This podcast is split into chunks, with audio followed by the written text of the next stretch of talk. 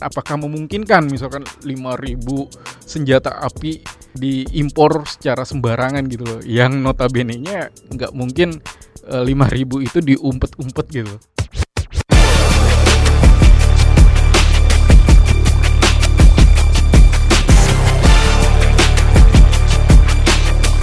Cek fakta, cek fakta, cek fakta. Anda kembali mendengarkan Cek Fakta. Saya Waidia Angga dan di Cek Fakta bersama anggota Fact Checker Masyarakat Anti Fitnah Indonesia atau Mafindo kali ini dengan Mas Dedi Helsyanto. Mas Dedi apa kabar? baik Mbak Angga Eh, kali ini kita mau bahas nih Mas, ada satu akun bernama Agnia Nurul Fadilah gitu ya. Ini memposting sebuah surat terbuka ditujukan kepada Presiden Joko Widodo dan Yep. juga Kepala KSP Muldoko. Yep. Ditulis oleh seorang yang mengaku bernama Rahman Sabon pada 14 Juli 2018. Nah ini Mas Dedi di surat tersebut disebutkan ya kalau eh, pekerja di PT Indonesia Morowali Industrial Park menemukan kontainer isinya tumpukan senjata api mas. Nah lalu dia bilang kebanyakan pekerja di lokasi itu 70% merupakan tenaga kerja asing yang tidak tahu apa-apa. Ya. Dia lantas meminta Muldoko melakukan pengamanan ketat di istana untuk antisipasi adanya gerakan kelompok tertentu yang ingin memicu konflik bersenjata. Tuh, kan? Serem banget nih ya Mas ya. iya Bang Dedi, apa hasil dari cek fakta Mavindo soal ini? Ya, eh, jadi sebenarnya kalau kita lihat dari hasil debunkingnya atau cek faktanya, itu masuk ke dalam kategori disinformasi ya Mbak Angga ya.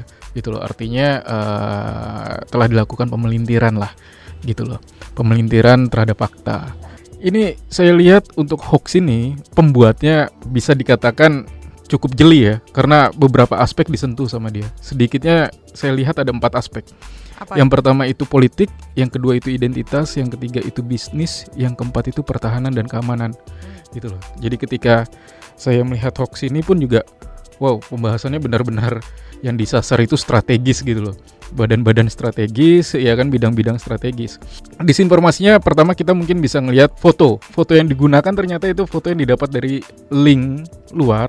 Itu ada gambaran eh, senjata, terus ada yang kedua itu ada beberapa orang ya kan yang berbaris memakai baju seragam ya kan gitu loh saya dapatkan gitu loh Eh, kalau tidak salah itu adalah narapidana di Cina gitu loh itu yang pertama nah tapi dimanfaatkan gitu loh fotonya diambil digunakan untuk narasi ada apa namanya eh, impor senjata api ilegal gitu loh dari Oke. Cina oleh PT Indonesia Marwali Industrial Park Hmm. Ya, terus disebut di situ ada narasi disinformasinya, mohon maaf, najis dua periode gitu loh. Kita sudah tahu sasarannya ke mana.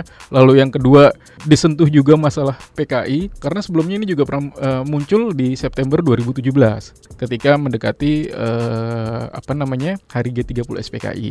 Jadi coba dihubung-hubungkan. Oke. Lalu yang kedua identitas itu membahas tentang masalah eh, tenaga kerja asing, ya kan Cina katanya jumlahnya lebih banyak, nggak punya kemampuan, nggak punya skill, terus diajarin sama pekerja yang dari Indonesia, lalu tiba-tiba mereka diangkat jadi eh, supervisor atau Hmm. atasannya mereka. Nah ini pun juga eh, sebenarnya isu lama gitu loh, yang coba diolah kembali lah gitu loh melalui impor senjata ilegal itu. Lalu bisnis ya kan perusahaan Indonesia Marwali Industrial Park gitu loh. Kenapa harus dia? Ya kan padahal perusahaan ini bergerak di bidang nikel gitu loh sasarannya. Jadi politik, identitas, bisnis, kemudian pertahanan keamanan.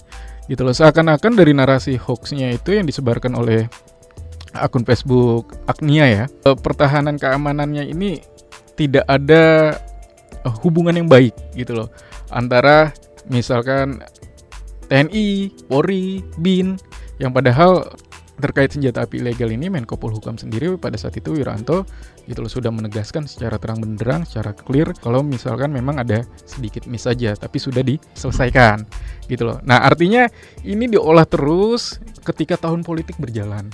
Nah, ini sasarannya pun juga yang tadi saya sebut sebenarnya sudah memberikan klarifikasi juga. Pak Wiranto sudah memberikan klarifikasi tadi yang saya bahas.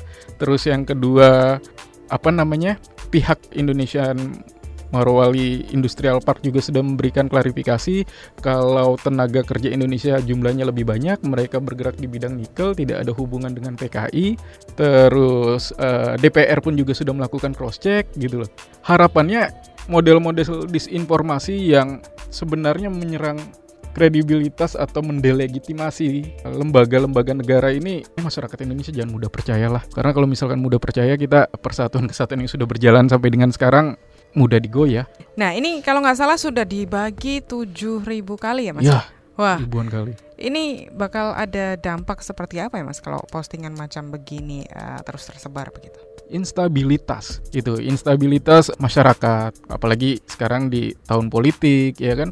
Isu-isu hoax gitu loh. Kita akan semakin terbelah. Supaya nggak terjebak dalam isu seperti ini caranya adalah lakukan swasensor e, cari informasi dari media yang kredibel. Berpikir positif dan apakah memungkinkan misalkan 5000 senjata api diimpor secara sembarangan gitu loh yang notabene-nya nggak mungkin Eh, lima ribu itu diumpet-umpet gitu. Baik, terima kasih Mas Dedi Helsyanto atas Mbak. kebersamaannya ya di Cek Fakta kali ini dan saya Wadi Angga undur diri.